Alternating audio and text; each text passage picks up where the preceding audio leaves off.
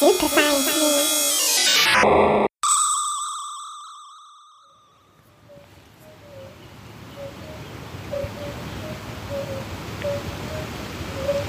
Welcome to Super Science Me. This is Julia Grillmeier, and this episode is all about cactus, other succulent desert plants, and their often amazing abilities.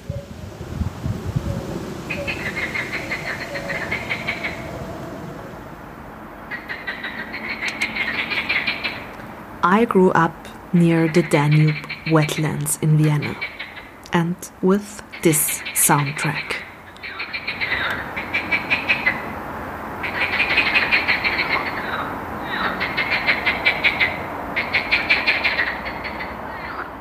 Then, last winter, work took me to a place that sounds very different, looks very different, and is the habitat to very different organisms.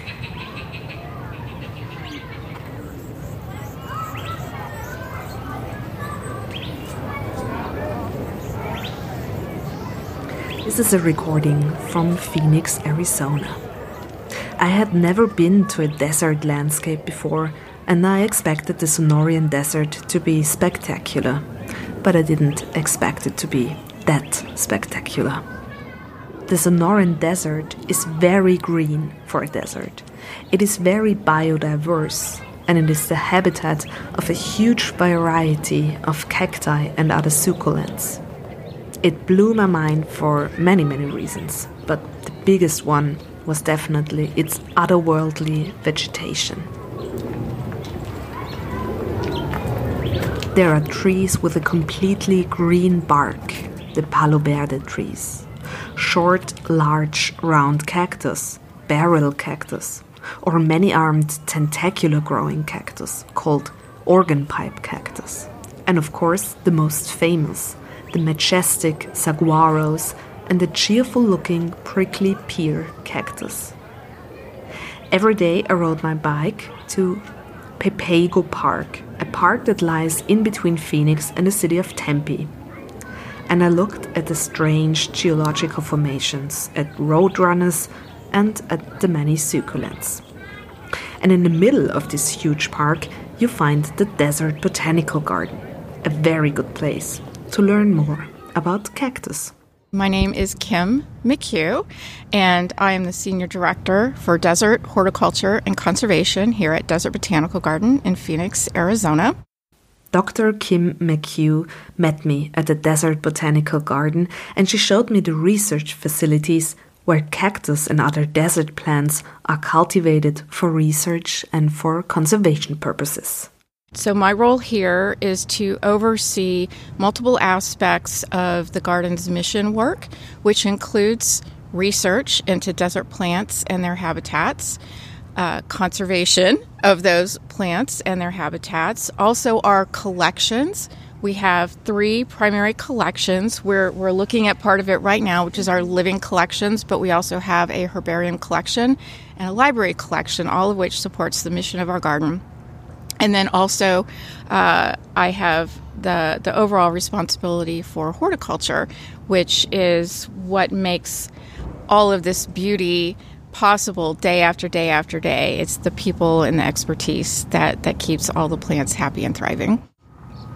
Yeah, so when we walked here, we passed through a lot of groups that had tours already. So it's really both. It's a, it's a, like a museum or something that you can visit, a site, a natural site that you can visit, but it's also a site of research. Yes, that's exactly right. We are what's considered to be a living museum. So if you think about an art museum, they have their masterpieces on the wall. But here in our botanical garden, our masterpieces are planted in the ground. and it absolutely is a place for the public to come. We are um, pleased to have um, over half a million visitors every year visit our garden. And and actually in terms of the research, which is a critical part of our mission, it's something that a lot of the visitors don't know that is happening. And we're actually happy anytime we have the opportunity to share that part of what the garden is about. So this is wonderful. I'm so happy to talk to you about it. As it is a collection, I guess there's a lot of systematical work like taxonomy. How is it with desert plants? Is there everything already described, or is there a lot to dis- discover still? Oh, there's always more to discover, absolutely. And uh, we actually, people on our staff, have been uh, describing new species. Um, a, a, focus right now for a couple of our researchers is on agaves, and they have been describing over the last several years many new species of agaves, and they will be publishing descriptions of even more more in the near future. Agaves are succulents that grow in large, fleshy, and very pointy leaves, forming large rosettes near the ground. And only the flower, and this flower can be really fantastically beautiful and alien looking, the flower shoots up and grows in a tall spike. Some of what's exciting about that work that they are doing is that many of the agaves that they are describing, new to science, are what we call domesticated agaves, and they're associated with pre Columbian peoples. So, peoples that were here in Arizona in the Southwest over 500 years ago. And we know of their presence from archaeological sites, and some of our research staff are collaborating with archaeologists um, they go out in the field, they go to these sites, and over the last several years, they started noticing that there are certain kinds of agaves that only are found in these archaeological sites. And they've been putting together the story, if you will, that not only were the peoples that were living here on the land so many centuries ago growing things like beans and corn, things like that, they were actually growing agaves as a crop species. And agaves are really diverse. You can use them for food, for fiber, for drink. They're almost like um, the buffalo of the desert. You know, you may be familiar with buffalo of the Great Plains of the United States, where the native peoples there they used every part of the buffalo to sustain them, and so the agaves can play a very similar role. In the year 300 to 1500, this part of Arizona and Sonora was inhabited by the Hohokam people. Later, Maricopa tribes, the Akimel O'odham and Tohono O'odham, developed or settled in this area. While they extensively used cactus and other succulents for sustenance, the famous five C's of Phoenix later economy. So, in colonial days, at the end of the 19th century, up until World War II, these five C's of Phoenix economy were cotton, cattle, citrus, climate, and copper. C, C, C, C, C, but no cactus.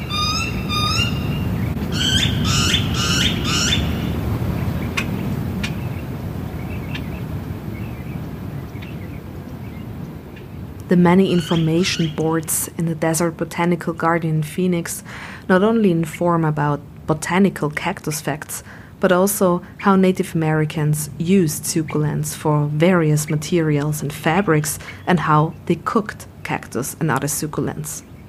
In the case of the agaves that Kim McCue mentioned, they were roasted for many, many hours or even days in large pits. As Kim McCue also said, agaves are very diverse in terms of how humans can use them, but they are also very biodiverse as a plant species. This is also the case for cactus, as she explains. So, another systematic challenge for us are cactus. Okay. So, I wanted to share well, cactus, I think when people think of the desert, cactus are the plant that they think of. And there are about 1,800 different kinds of cactus that occur in the world. I wanted to share that all cactus are native to the New World.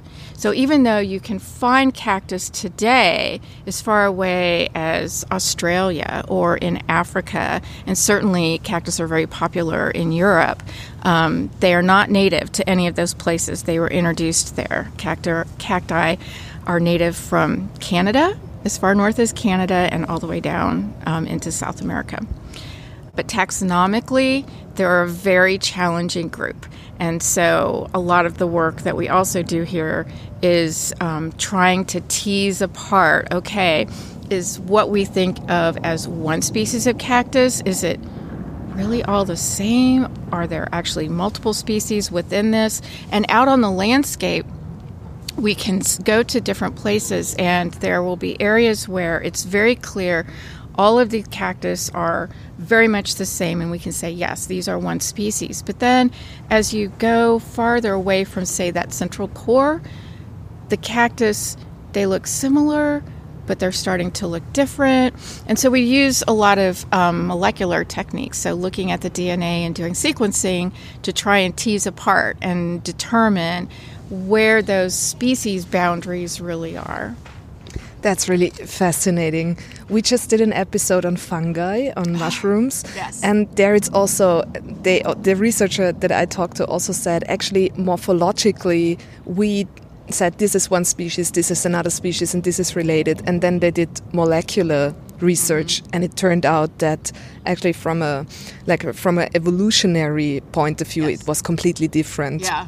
because the morphology doesn't match at all with the evolution uh, line exactly exactly and I, I guess this, this, is also because mushrooms are so fast growing, but cacti actually are so slow, slow growing. growing. so uh, so I imagined actually that it would be easier with with slow growing species. Yeah. I think part of it, and I mean, and this is this is my hypothesis, is that is that cactus, evolutionarily speaking, are a fairly young group. I mean, we're still talking about millions and millions of years but compared to some of the other flowering plants, they're actually pretty young. And so I think what we're seeing is this snapshot in time where cactus are still evolving and we're sort of catching things in these transition times where they're they're diverging and evolving and you know the people that come behind us 100 years from now or a thousand years from now, they're going to see a very different picture. Um, but hopefully, what information we leave behind will, will help them build their clearer picture. Speaking about the future, how cactus will evolve, of course, also depends how their environment will evolve. And this environment is currently changing a lot faster than it should due to climate change. How is it about climate change, or more generally speaking, the human impact on the environment? Does this affect the cacti? Absolutely, absolutely it does. And it's something that we think about all the time. And it's something that uh, our plant physiologist who's on staff, he uh, is studying along with, with some other collaborators because I think a lot of people might have a perception that cactus, because they live in what can be a very harsh environment, very hot temperatures, very little water, things like that, that climate change, the environment getting even warmer, wouldn't be such a problem. But in fact, a lot of cactus, including here in the Sonoran Desert, they're they're kind of living at the physiological edge right now, um, and there are literal barriers to their internal metabolism, if you will, of the processes that keep them alive going on. And so, what we know is that it's not the temperatures during the day that are the real problem for cactus, it's the nighttime low temperatures. So, if at nighttime the temperatures don't go below 90 degrees Fahrenheit, the cactus essentially start to suffocate. It's too hot for their processes internally to work. And, and they just they literally start suffocating and dying and so we have already started to see that here in phoenix where we have more nights during the summer where the temperature does not go below 90 and that over time is going to have a really serious impact. And so, what choice do the plants have? Well, the individual plants, like this giant saguaro that's behind us, it cannot get up and move. Its progeny, its seed, perhaps can. And so, there are two options. for plants and animals when the the climate that they live in is just getting too warm is that they can move farther north or they can move higher in altitude. But for cactus, uh, like the saguaro, there's another challenge, which is here where we are, we're almost at the northern edge of their range because they're also frost sensitive. And if they go too much farther north or higher in altitude, they're exposed to frost situations, which would also impact them. So it's um, it's really concerning to those of us who love these iconic plants, and it's it's going to be a real challenge. And what what the landscape looks like hundred years from now is it's really hard to say what it's going to be, except that it's going to be different. Speaking of fast growing and slow growing, so is it for cactus maybe more difficult to adapt because they're so slow growing, or is it because they're still young and in, tr in transition evolutionary? So so we generally do say that cactus are slow growing plants and certainly like a saguaro or the the very large cactus that people might be familiar with they are slow growing and a saguaro um, reaches maturity when it starts to flower, maybe when it's 50 years old, maybe even 75 years old. So, yes, they are slow growing and slow maturing. There are other cactus that tend to be smaller cactus that grow a lot faster than that and reach maturity faster. So, even within the family of cactus, there are these differences. There's a whole spectrum of how fast or how slow they grow how fast they reach reproductive maturity. And yes, of course, how fast they can reach reproductive maturity affects that evolutionary rate. So yeah, it's it's different amongst mm-hmm. amongst all the species. That's amazing. To seventy five years, it's longer periods than a human, right? Yes. It's it's yes. amazing. It is. It is. Mm-hmm. And so we do. Um, uh, what we call a saguaro inventory every year here in the garden. So, in our garden, we have 140 acres, and each year uh, there is a team that goes out and covers basically every inch of those 140 acres, and they document or inventory every single saguaro that we have. And one of the highlights of this process is that every year they will discover baby saguaros. Mm-hmm. Saguaros that we hadn't seen the year before. They're progeny of our adult saguaros. And the thing about it is, is that when they finally are able to discover them, those baby saguaros are maybe an inch tall, and already that's taken them maybe three years wow. to get that large. So it's it's it's really fascinating and something we collect we collect data on this. We track all these saguaros. We have over a thousand of them mm-hmm. in our garden, and we're building this data set that is going to help us and others understand how do saguaros grow, how fast do they grow, how long does it take them to reach certain sizes. So it's great. So that's another thing about research is that we have researchers in the garden who, yes, they go out into the field. They go out into the wild desert or the natural desert and no number of places in the world but we also use our collections that are right here in the garden for research.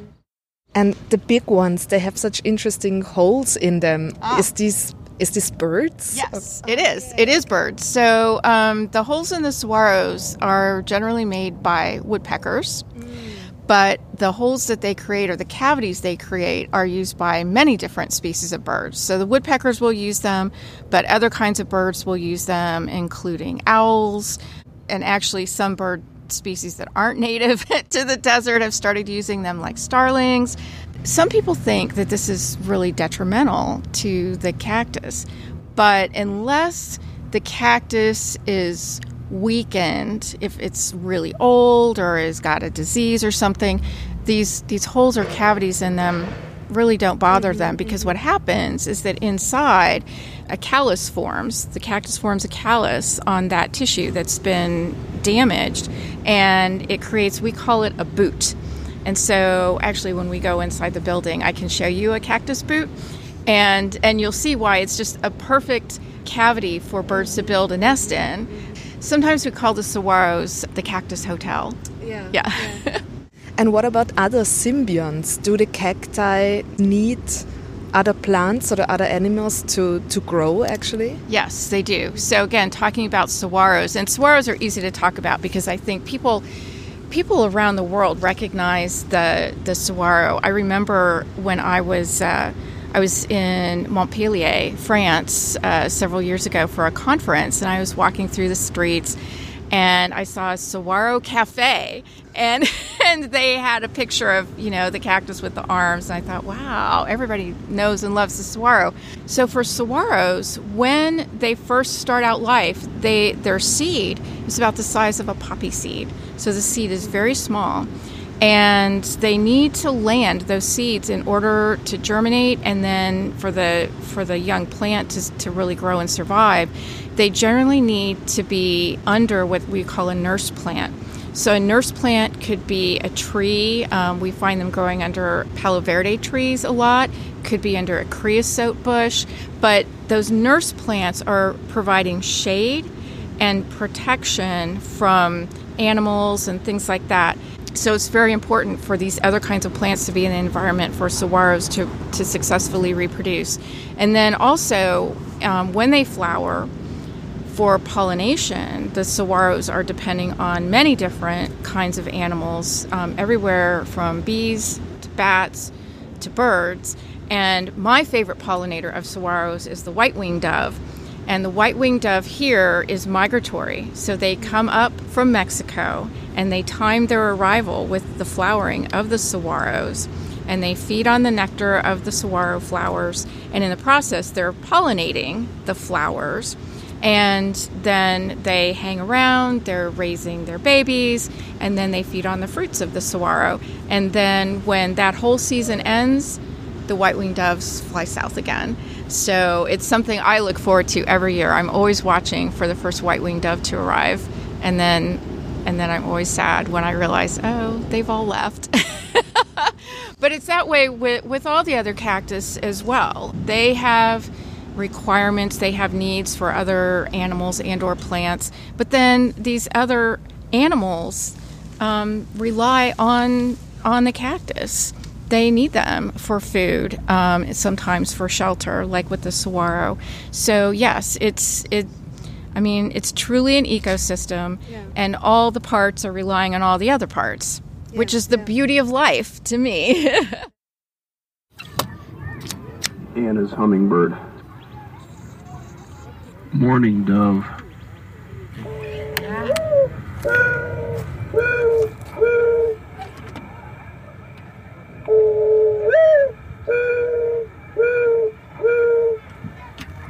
Curve-billed thrasher.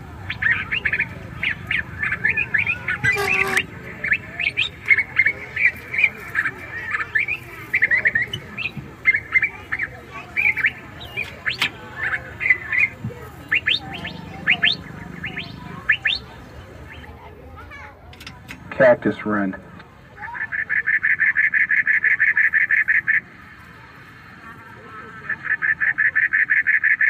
And then Kim McCue takes me on a tour through the research facilities of Desert Botanical Garden. And I learn, for example, how succulent plants can possibly be dried and pressed flat in order to be conserved in an herbarium. Okay, so this is our newest building. It's the Ahern Desert Conservation Laboratory.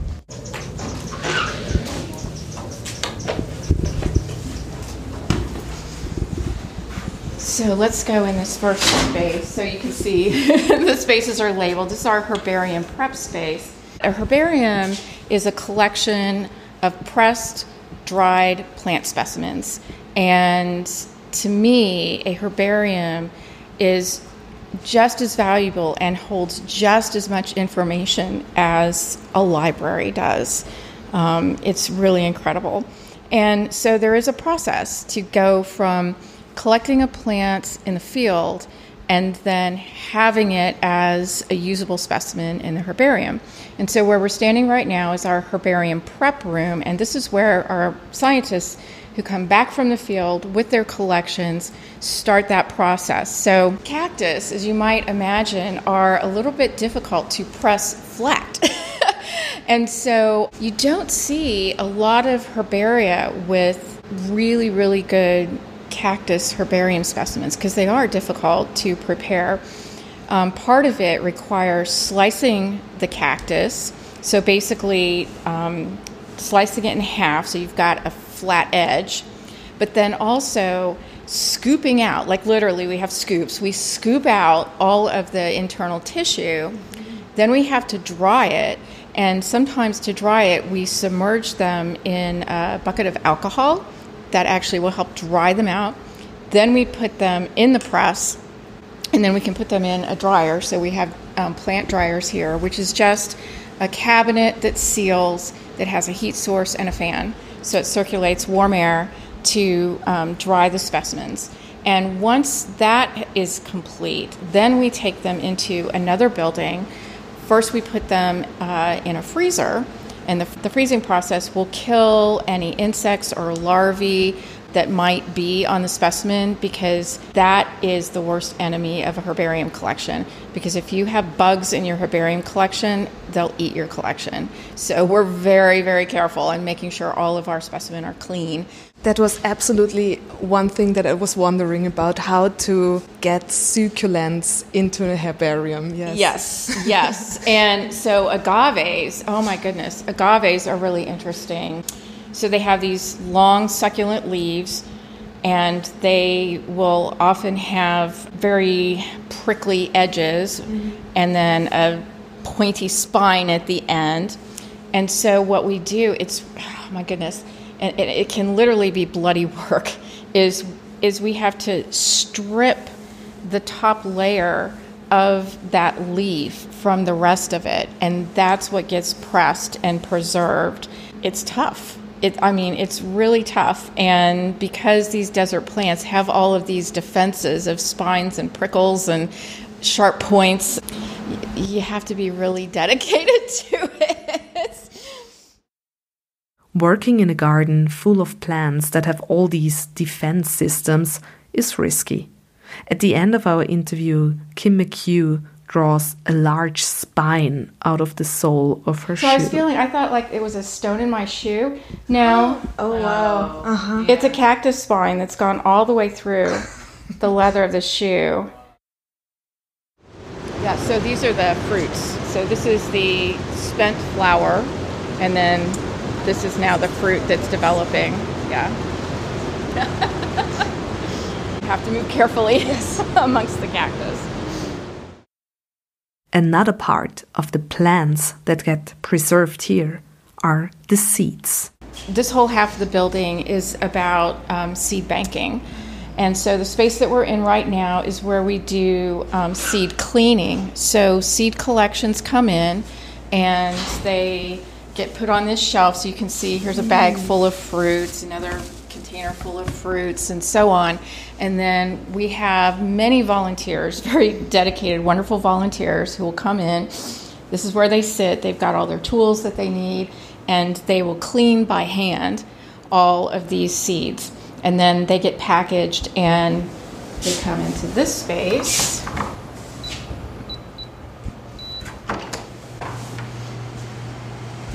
which is the Seed Preservation Lab, which is where we have our seed freezer. So, this is where ultimately we'll put the seeds for long term storage. And they're all um, in these sealed foil packages. Mm-hmm. This is a, a, minus 20 degree oh, wow. freezer. Yeah. And so, seeds most of the seeds that we have here are what are called orthodox seeds, so they will do well in this kind of cold storage. Um, some of them will last for decades, some of them might last a century. Mm-hmm. Um, so it makes managing the collection a little bit challenging, but also it's it's really cool because periodically we will pull samples out and do germination tests to see, oh, this seed lot is five years old how many of the seeds will germinate. Oh, this one is 20 years old. How many of the seeds are still viable?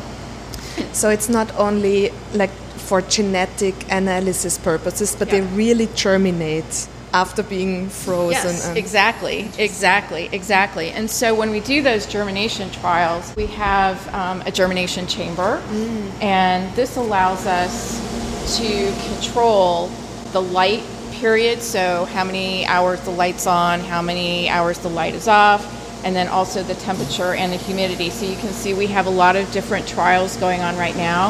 Um, I'll pull one of these out. So this is these are cactus seeds of um, it's called a hedgehog cactus, and so these are teeny tiny baby cactus that have started to germinate in there.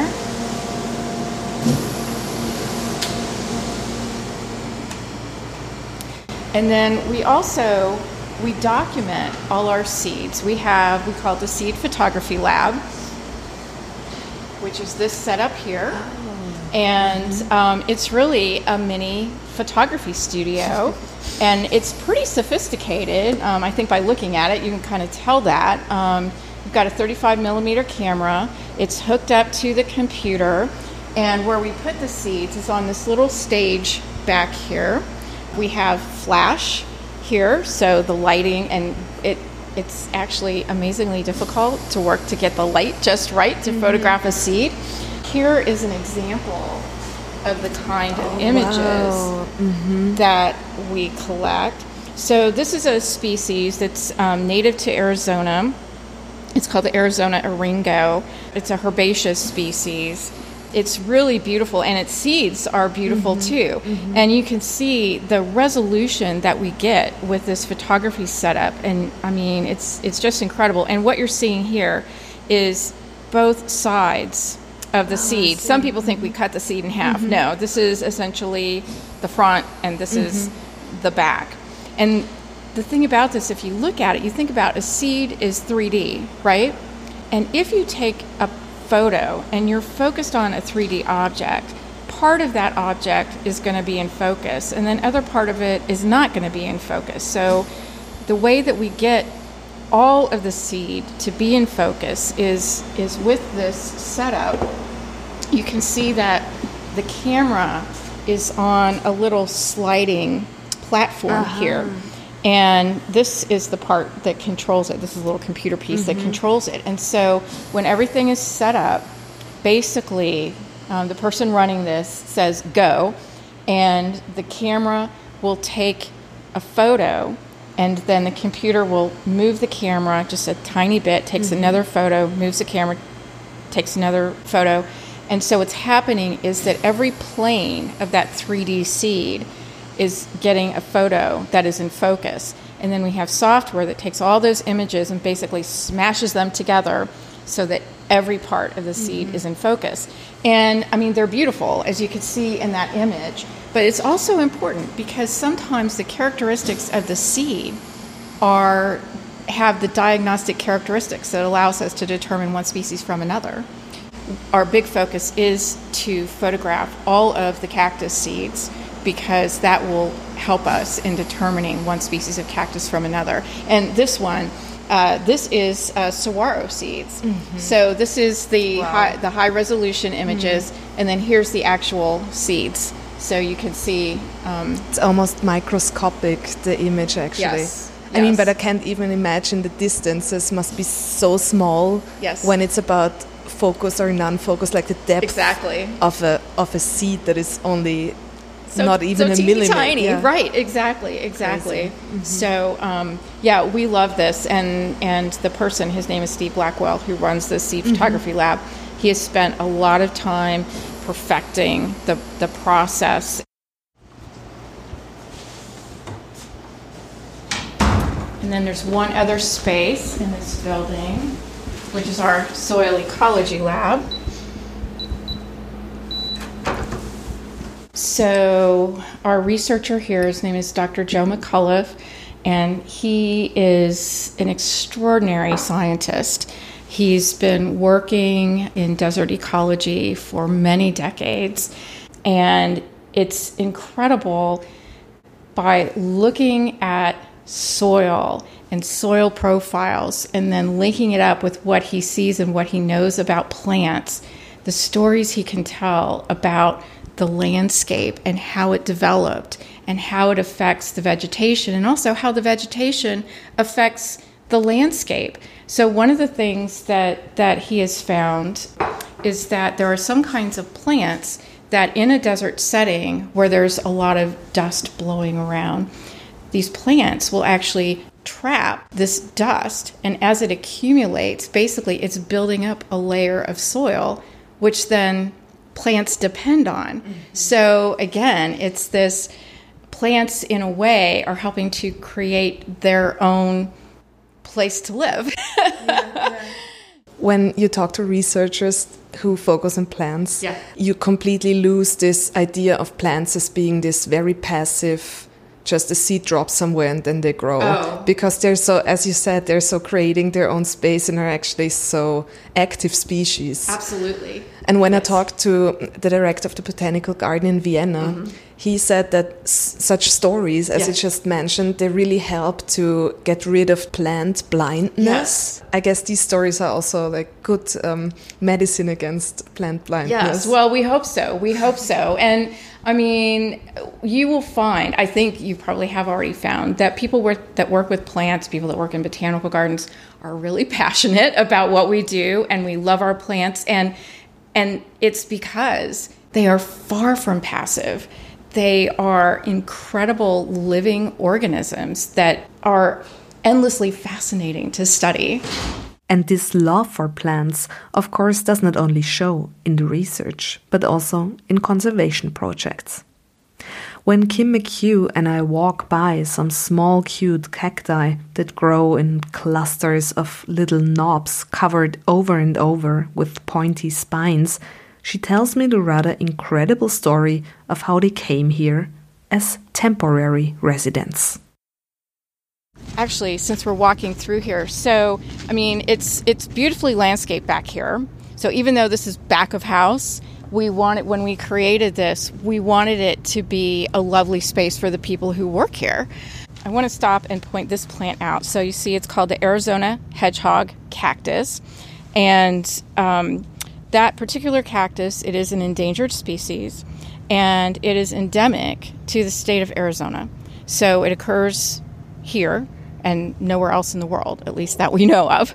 And this particular plant that we're looking at, and there are several others that are planted back here, are part of a rescue operation that the garden is involved in. Um, the place that these grow naturally is not too far from here. It's it's just to the east of Phoenix.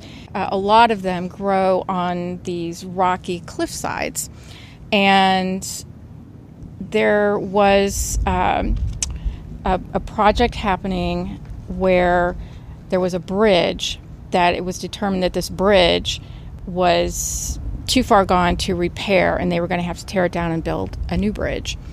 And in the process, it was going to impact habitat of these cactus. There were a lot of cactus that would be lost. And so the garden was able to partner with the Arizona Department of Transportation and also our U.S. Fish and Wildlife Service to go out ahead of the construction project. And our team literally were rappelling down mm-hmm. the sides of the cliffs to extract these cactus from the cliffside. And we brought them here and we're caring for them. And for, for many of these larger ones, so this is one cactus that has many stems, mm-hmm. okay. is that the best thing for them is to have their roots in the ground. Mm-hmm. And so our conservation collections manager, he said, okay, so he planted them in various parts here. We're going to have them here for two years, allowing them to recover from having been taken from their home. They have flower in the first year that we had them here. We collected seeds. And when that bridge project is completed, then we have the opportunity to take these back, put them back into the wild, and also we have the seed that they've produced, and we're going to be growing baby cactus to also supplement the population. So, so that's another kind of thing mm-hmm, that mm-hmm. that we do here. So I just realized recording may be a little more challenging because now the fans have turned we on. We enter a greenhouse. So here we're in. We call this Bay Three of uh, one of our greenhouses, and you can see it's entirely cactus. And these are cactus that we keep in a greenhouse because they are from environments, their native environments are different than where we are here in Phoenix. And these particular cactus, they're adapted to heat. In the summertime, we can let this this particular greenhouse bay get pretty hot into the 90s. I mean, they could even tolerate it if we let it get over 100 degrees, but we don't. But what they can't tolerate is cold. And here in Phoenix, in the winter, it can go down to 40 degrees at night. Occasionally, we get frost. So, for those reasons, we have to keep these cactus here in a greenhouse. There are so many different looking cactus. You can see the, the just incredible diversity of forms of cactus. And I mean, I mean, look at this. This does that even look like a living thing? It, it looks like it, it looks like a stick.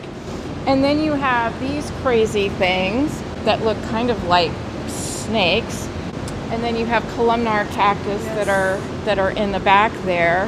Here's oh, let me show you some of these. These cactus are called Ariocarpus, and you can see they're they're they're kind of in these stacked flat layers. And what happens with these, and it happens with some other cactus species as well, is that in the wild, if conditions get really, really dry, I mean like really dry, they will start to contract and they'll actual, actually contract and be flat with the ground or go underground. Wow. And so if you're out looking for cactus species mm-hmm. like this, you have to realize that even if you don't see them in a, at a particular time that you're there, it may not mean that they're not there. Mm-hmm. It may just mean they're hiding out underground.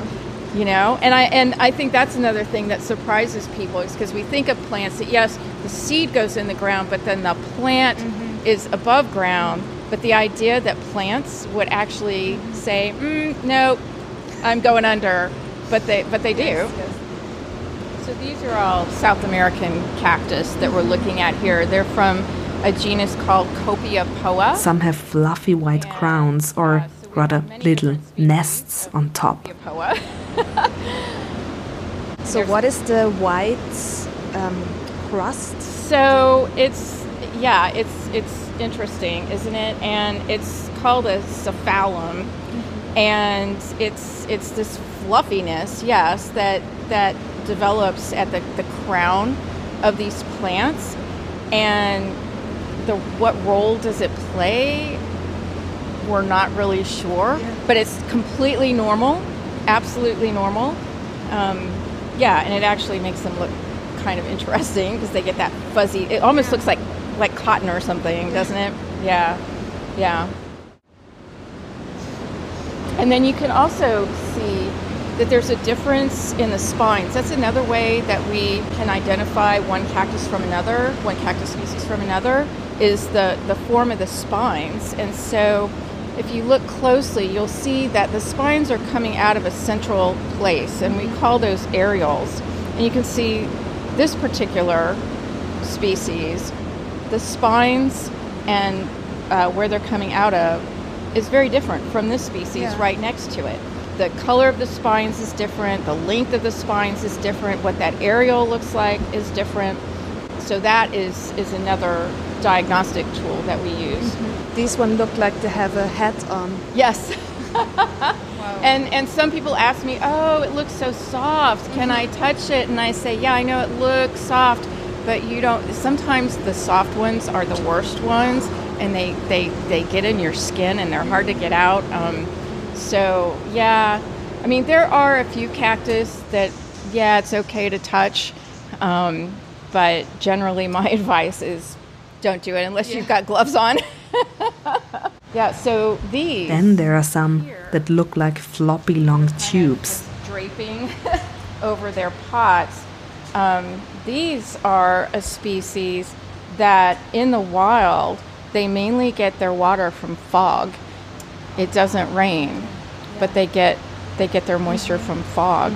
So um, cactus are amazingly adapted. I mean, and you find cactus, I mean, in places like here in Phoenix in the Sonoran Desert and Lowland Desert, but you also find them on coastal areas. You find them in higher altitudes. Um, they're really an amazing group of plants, and and I want to also be sure um, to share before we wrap up that cactus. I mean, they are amazing. They're iconic desert plants.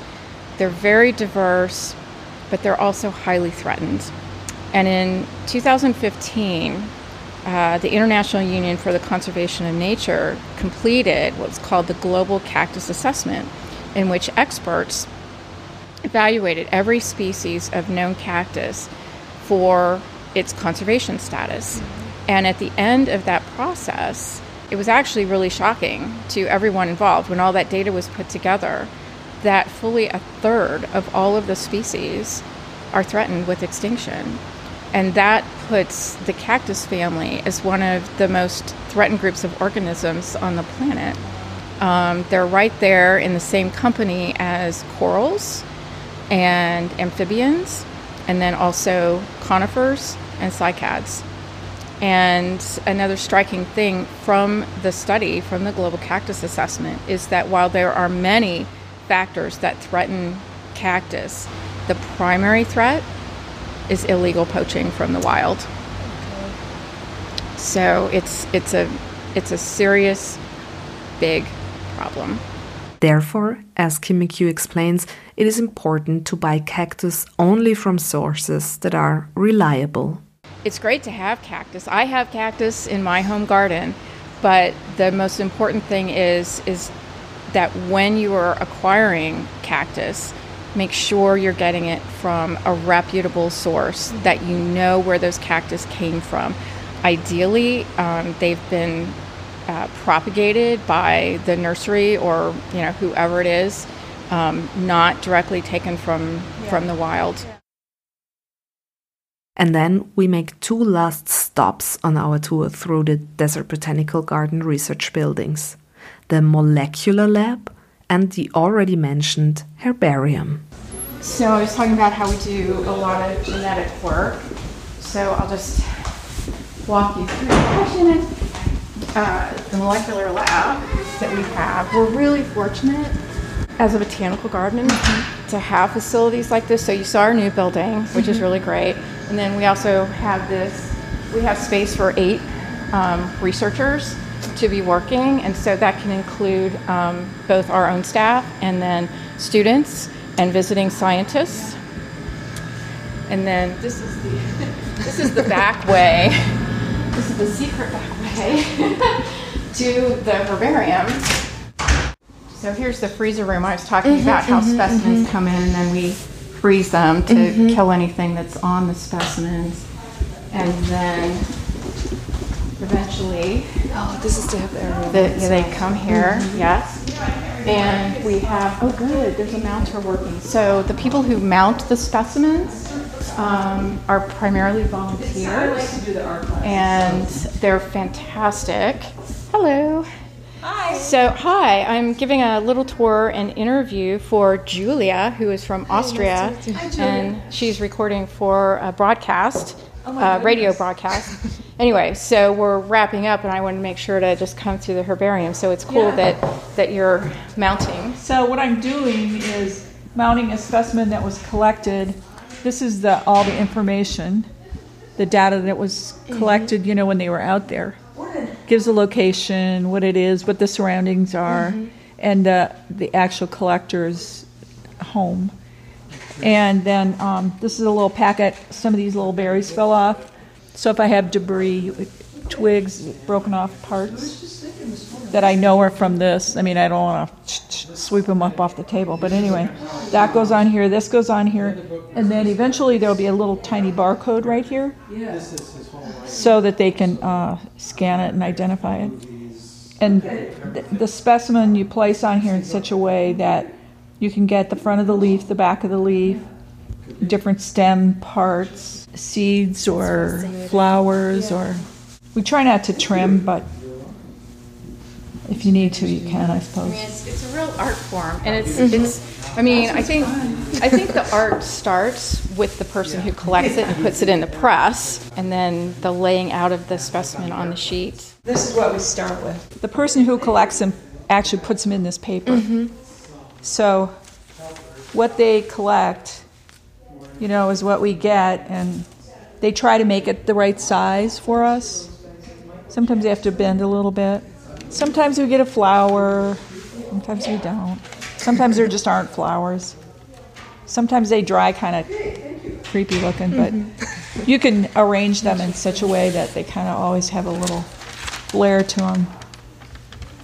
And all of our all of our specimens, um, in addition to being mounted, as you're seeing, they will also get photographed, and then they are uploaded to a database that anyone can access online. It's called SEINet, S E I N E T. If you Google SEINet, you'll get to it, and you can search not just our herbarium collection, but multiple herbarium collections with plants from the from the Southwest. Yeah. SEINet, the digital collection that Kim McCue just referred to, as well as more information and links to the Desert Botanical Garden in Phoenix, are listed in the show notes to this podcast. Also, check Super Science Me on Twitter, Instagram, or Facebook to see some pictures of all these cacti, agaves, palo verde trees, and ironwood trees, and other desert plants and animals. if you look, so so here's this ironwood tree, right? Mm-hmm. And then there is a cactus growing underneath it and through its branches, and you can see the cactus how high it's gotten into the Oh tree. yeah, yeah. Isn't that amazing? I This is I they're cactus. also like kind of symbionts, I guess, or they like yeah, grow right. Because there are yeah. certain cactus that are like this. They like to grow up, but they need Mm-hmm. something basically to hang on to Oh, okay. to be mm-hmm. able to to get mm-hmm. that high. Wow, yes. Yeah, and this this jungle. this bloomed recently. You Mm-hmm. can see here's the flower. So you can Oh, wow, see how that's huge. Yeah, and they're just spectacular when they're Mm-hmm. when they open.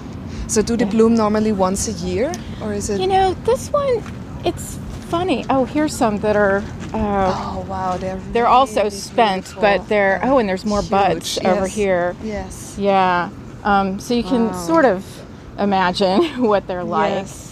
I feel like this one will flower at different times of the year. I Mm-hmm. mean, this one, this right now, it seems to be super happy. Like maybe it's because the weather changed and it finally got cooler. Yeah. But there are cactus in the garden, um, some barrel cactus, that in the absolute dead of summer, when it's the hottest, they bloom. Mm-hmm. And it's just, I, I walk past them and it makes me smile because I just think, you go, cactus. Like, here we all are going, like, oh, it's so hot. And you are saying, life is wonderful. Look at me. Thanks to Desert Botanical Garden and, of course, especially to Dr. Kim McCue for taking me on this tour, which definitely helped fight my plant blindness.